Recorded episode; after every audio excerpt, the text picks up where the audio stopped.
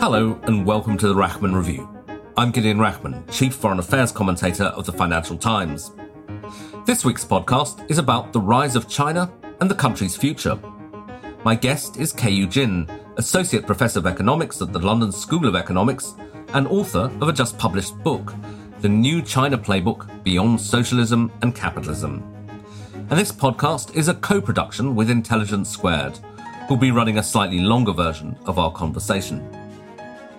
At a time when some are talking about peak China and arguing that the glory days of the Chinese economy are over, Keyu has a more optimistic take. She believes that a new generation is coming of age who will profoundly change her country for the better. So, what social, economic, and political changes lie ahead for China?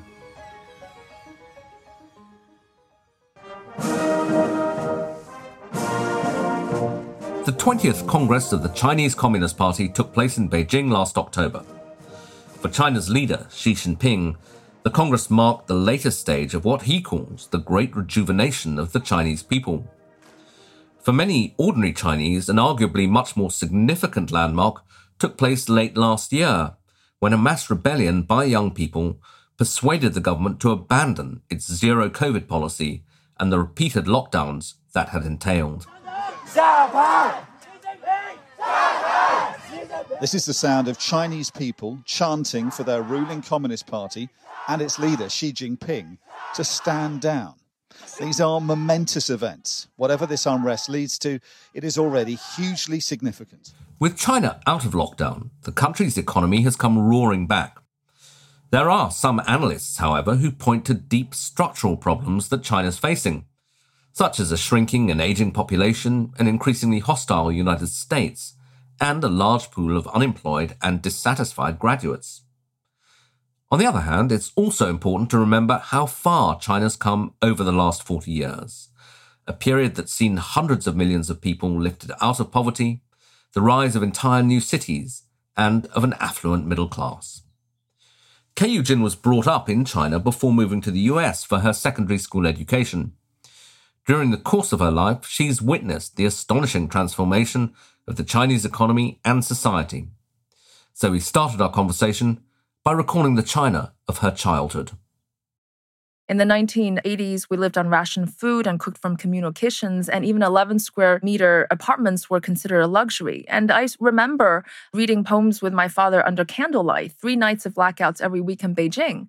And fast forward, now my classmates have houses and computers and cars, and they've seen everything. It's a big transformation. But for me personally, to have come to the West when I was a teenager, the first thing they asked me was just about, you know, the political issues around China. But then a years later in college, people were learning Chinese. They were going to China, American students, by the way, to seek jobs, to seek opportunities. All that within 10, 15 years, an enormous, amazing transformation and particularly must be incredible contrast with the experience of your parents' generation, because your father was caught up in the Cultural Revolution, like so many of that generation, indeed, like Xi Jinping, sent out to the countryside.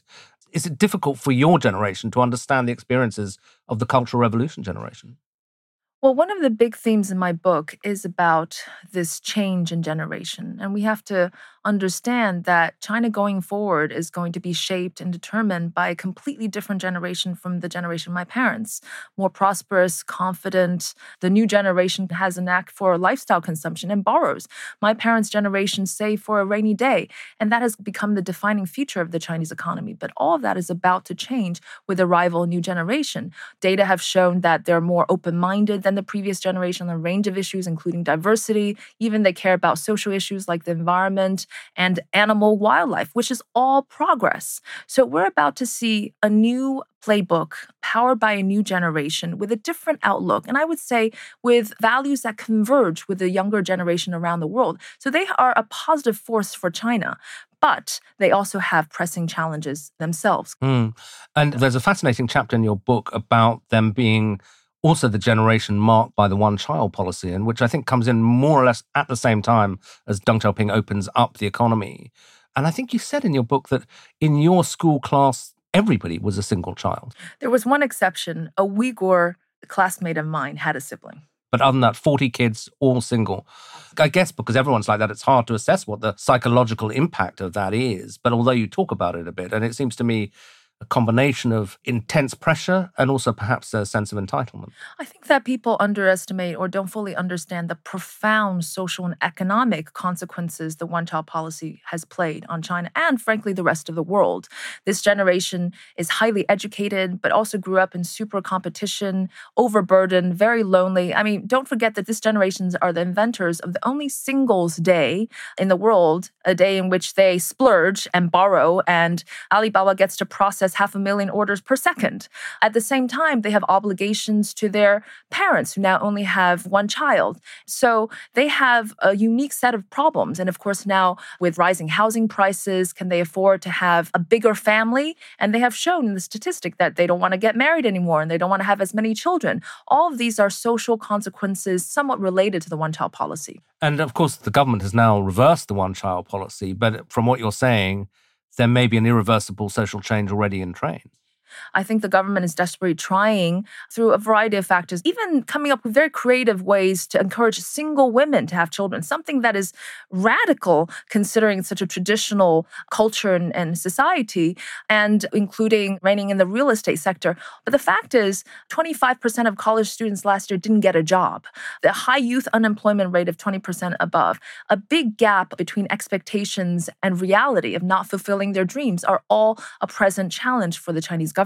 Yeah, and that's a stunning statistic because, you know, if I just think about it from first principles, here you've got this economy that's been growing at incredible pace for the last 40 years, a very small rising generation because it's a one child generation. And yet you say 20% of graduates are unemployed.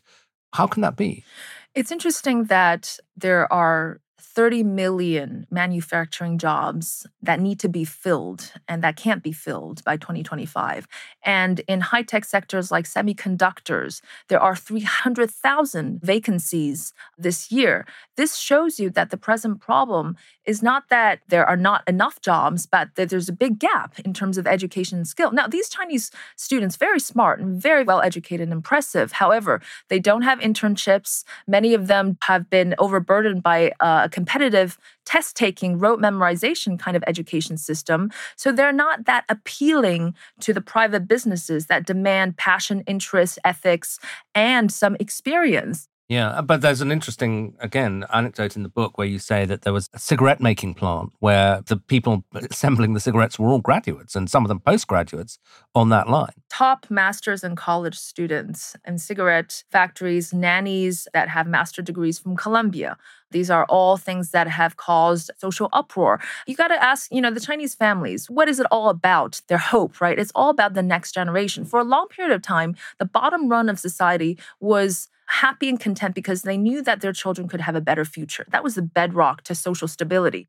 What about the um, kind of social political implications of that? Because you cite in the book a few kind of world values surveys which suggest that, perhaps surprisingly to many in the West, Chinese people are basically among the more contented in the world. I don't know, you know, what the methodology of these things are, but let's take them at face value. But if you now have a rising generation who have disappointed expectations, that must be a concern, well, it's a concern to any government, but to a one party state which relies on its performance legitimacy, as a phrase the Chinese have often quoted at me. Are they concerned about that? They're currently now very focused on the new generation. Let's not forget that the young generation were a critical part of ending the pandemic controls. And so their legitimacy rests on the trust of this new generation. So there are a variety of things that the Chinese government is doing. For instance, expanding the capacity and quality of vocational schools, because China is primarily still a manufacturing based economy. So they want to educate and equip these students, the new generation, with the right skill set. They are expanding the service sector, where many of these highly educated people can be absorbed more than manufacturing sectors. And even, you know, the common prosperity policies which includes, you know, trying to crack down on technology and education sectors. Of course, it was unfortunately implemented and had severe consequences on the economy. But by design and intention, they were trying to make uh, the society more harmonious, less competitive. This is where, where they said almost overnight private tutoring illegal. Why was that done? Because they felt too much money and too much pressure on people. Too much pressure on the kids, overburdened by tutorials. It's a race to the bottom because everybody spends to have more tutorials and that doesn't get you anywhere. Just, just give me a picture of the kind of social life that involved for the, the children involved. What was going on? They have the busiest schedule Saturdays and Sundays packed with five classes a day and tutorials even after classes during the weekday. Even people from the working class are sending their kids to tutorials, uh, you know, really spending a lot of money. But to what effect? In the end, it's all the same. It's all just test taking. Yeah. And so, so uh, overnight, the government said, okay, this is going to stop. There were also exploitative motivations of these private tutorial companies. So I think the intention is not a wrong one, but we basically killed a part of the industry overnight. And these kind of dramatic moves we often find so radical in the Chinese government. Sometimes they're first of all meant to make a big point and then they're gradually rolled back. So it's a process of constant recalibration and fine tuning, and the pendulum often swings, but it's often very dramatic in the beginning. Yeah, but it also tells you something about how dramatically the Chinese government's way of operation differs from, say, a standard Western government. I can't imagine the UK government saying overnight, okay, no more private tutoring, that's it couldn't be done, really. The Western governments have argued for a long time about regulating big tech, regulating AI, and little is done. China, for all what you disagree with their implementation procedures, can move quickly once they've made up their mind. So there's pros and cons of both. Yeah.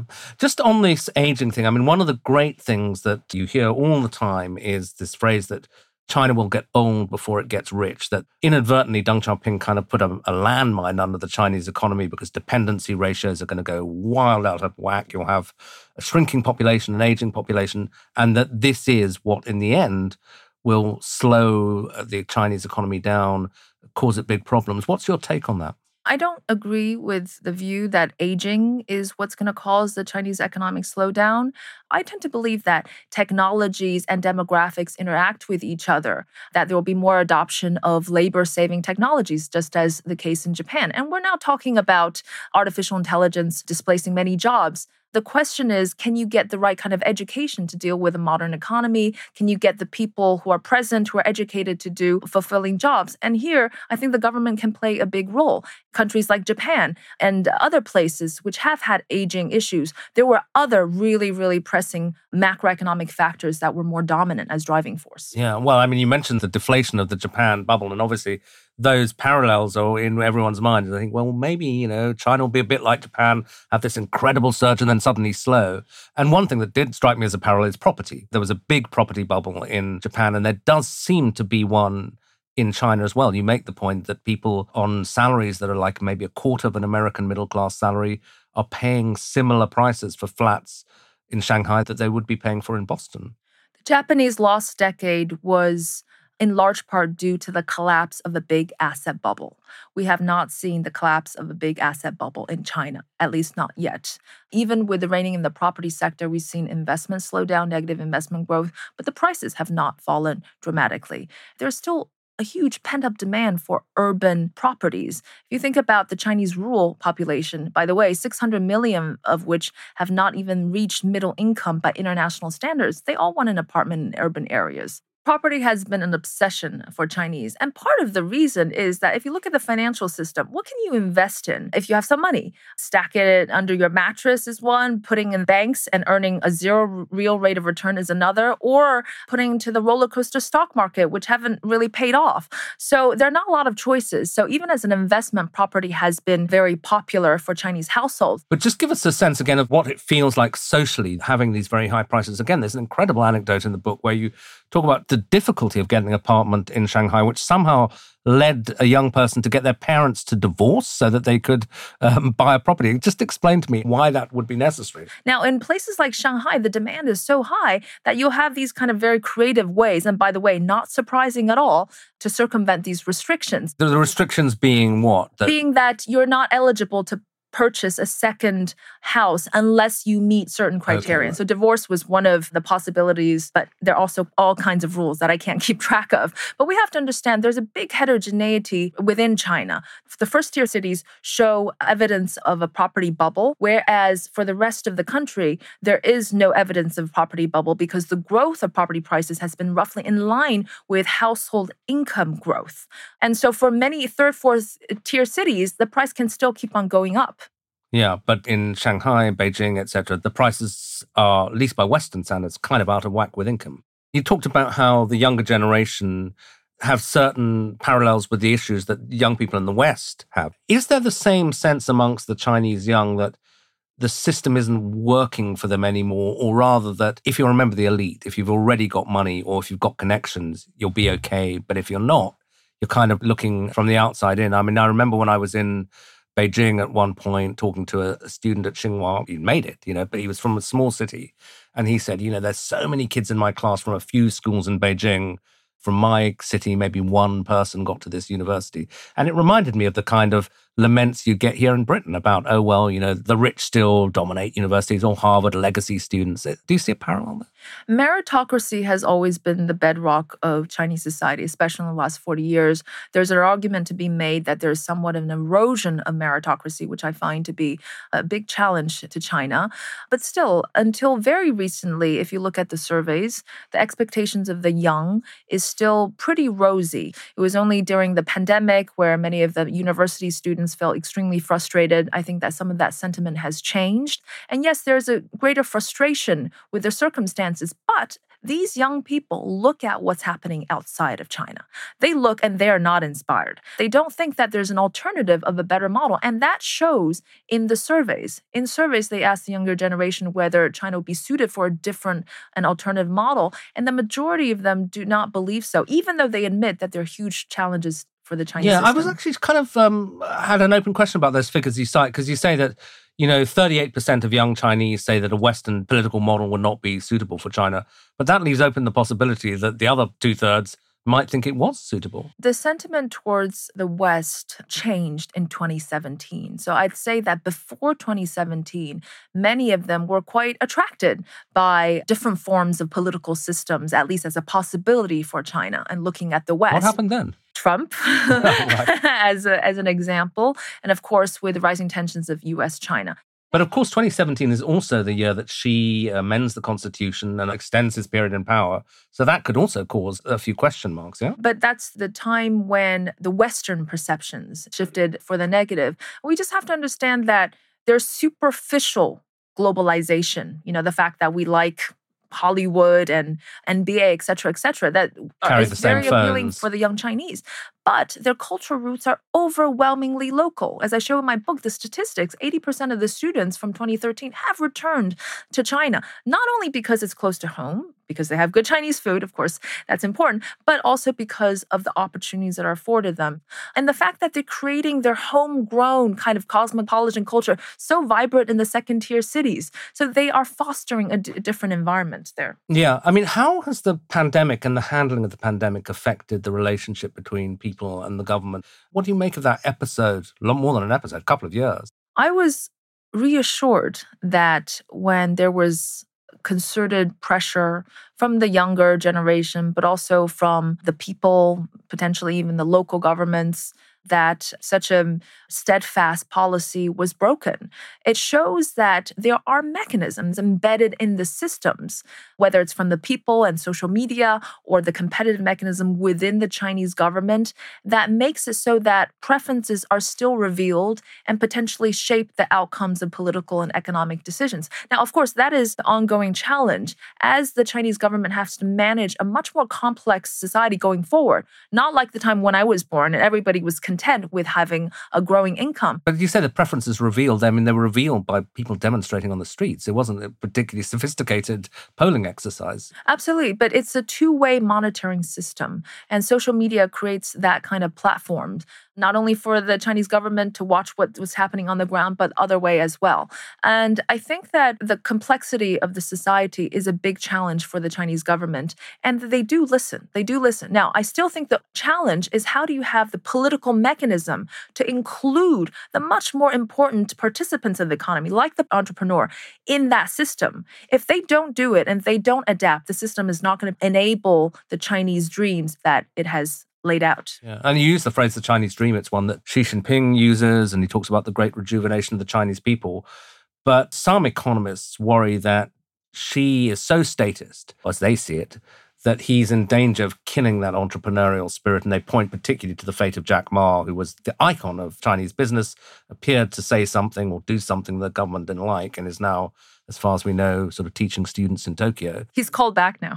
oh, oh, really? Is he? Well, tell me first what you made of that episode, but also more broadly what it said about the government's relationship with the most dynamic business elements in society. Well, the first thing to note is that no policy is permanent and they're constantly being fine tuned. So the pretext of this is under the umbrella of common prosperity under President Xi, how to achieve equitable growth. But I think in Xi's view, China doesn't want to be like the US a great economy, but highly inequitable, and politics sing to the tunes of corporates. China wants an olive shaped income distribution, narrow on the ends and fat in the middle. It wants the corporates to sing to the tunes of politics. And so, this initial sweeping regulatory clampdowns and technology companies that had consequences for personalities and private businessmen, such as Jack Ma, was, of course, a devastating blow to the economy because of the confidence issue. Did it wipe a trillion dollars off the stock exchange? Yes, it did. And that's all very understandable. Now, that's a painful lesson for the Chinese government, understanding that whatever they say, their intentions, their ambitions have real economic and immediate capital markets consequences. That was not the case in the old playbook, which was economy built on industrialization. In the new playbook around innovation and encouragement of entrepreneurs, they have to have credibility and commitment. However, in the recent last few months, the state has rolled back some of these heavy blows, invited Jack Ma to come back, and there's there's a lot of luring private businessmen and trying to restore that confidence because guess what? Today's China's economy, the private sector is firmly in the driver's seat and they do the heavy lifting. So even if the West believes that there's a statist approach of President Xi in control, the reality is that pretty much everything about the economy is driven by the private sector and the government is keenly aware of that. Yeah. And obviously now both the development of the economy, but also this emerging struggle between the US and China that we started on, technology is absolutely key to it. And there's a debate. Some in the US say, you know, China, because it's not as open a society as us, is not going to be able to advance as rapidly technologically. Others say, well, look at mobile payments, for example, where China was way ahead, and that China will, in fact, surprise, if you like, liberal theorists and prove that you can have rapid technological advance in a one party state.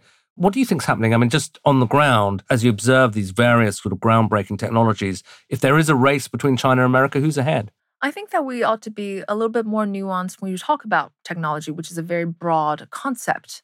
China is very strong on innovations around business models and applications, and frankly, coming up with practical solutions to real problems. Give me a couple of practical examples. For instance, solar panels or you know the renewables is a very good example. EVs will be a very prominent example. Remember that controversial technology, forced technology transfers, if you will, didn't make China leap ahead in traditional automotives, but it's often in greenfield technologies, electric where, vehicles, where China has spearhead, and EVs is one of such examples. But in fact, I read in the Financial Times, no less, that next year China will become the world's largest exporter of cars. China became the largest consumer and producer of EVs within a decade, not least thanks to the government rolling out 4 million chargers around the country, as opposed to 140,000 in the US, and the state coordinating uh, supply chains around these EV companies. So that comes back to the point about technology, right? Yes, the US is putting out a bunch of aggressive policies to try to hobble China's technological growth, but we have to remember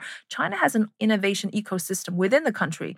There's close proximity between the downstream players like EVs, and artificial intelligence companies with chip companies. Their close proximity means that their demand will drive these innovation efforts.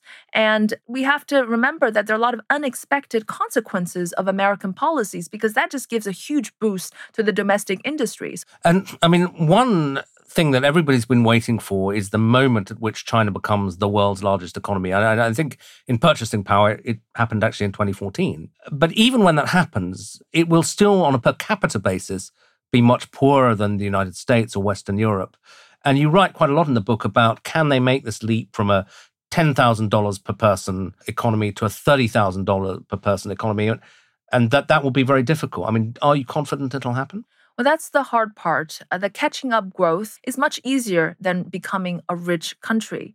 And to become the $30,000 income per capita nation, you need innovation because productivity growth is the only sustainable source of economic growth.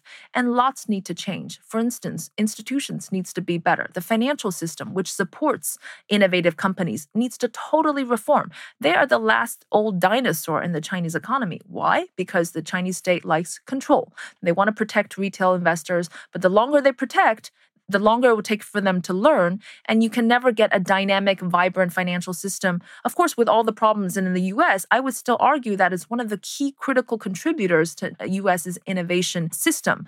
And then, of course, how do you get a wider set of preferences from businessmen to students to people to be reflected on the top? It's easier to copy goods, but it's very difficult to copy good institutions. Talking of which, Xi is now entering his third term, and as some uh, Chinese liberal put it to me, it's not the third term that worries me, it's the fourth, it's the fifth. Do you think that Chinese institutions have this flexibility that you think they need? Political reforms have lagged economic reforms. I think it is a big challenge. I think the system has always been able to adapt to the evolution of society and the economy, even in the last 40 years. More competition, more checks and balances. Of course, it's taken a few steps back in the recent years. And I do think it's a big challenge. But today, I mean, at least for the short term, let's just hope that the fact that Xi's inner circle are loyalists means that there's going to be more trust and that there'll be more delegation, at least in terms of practical issues like the economy, to the experts and to the technocrats. Yeah, there has just been a reshuffle.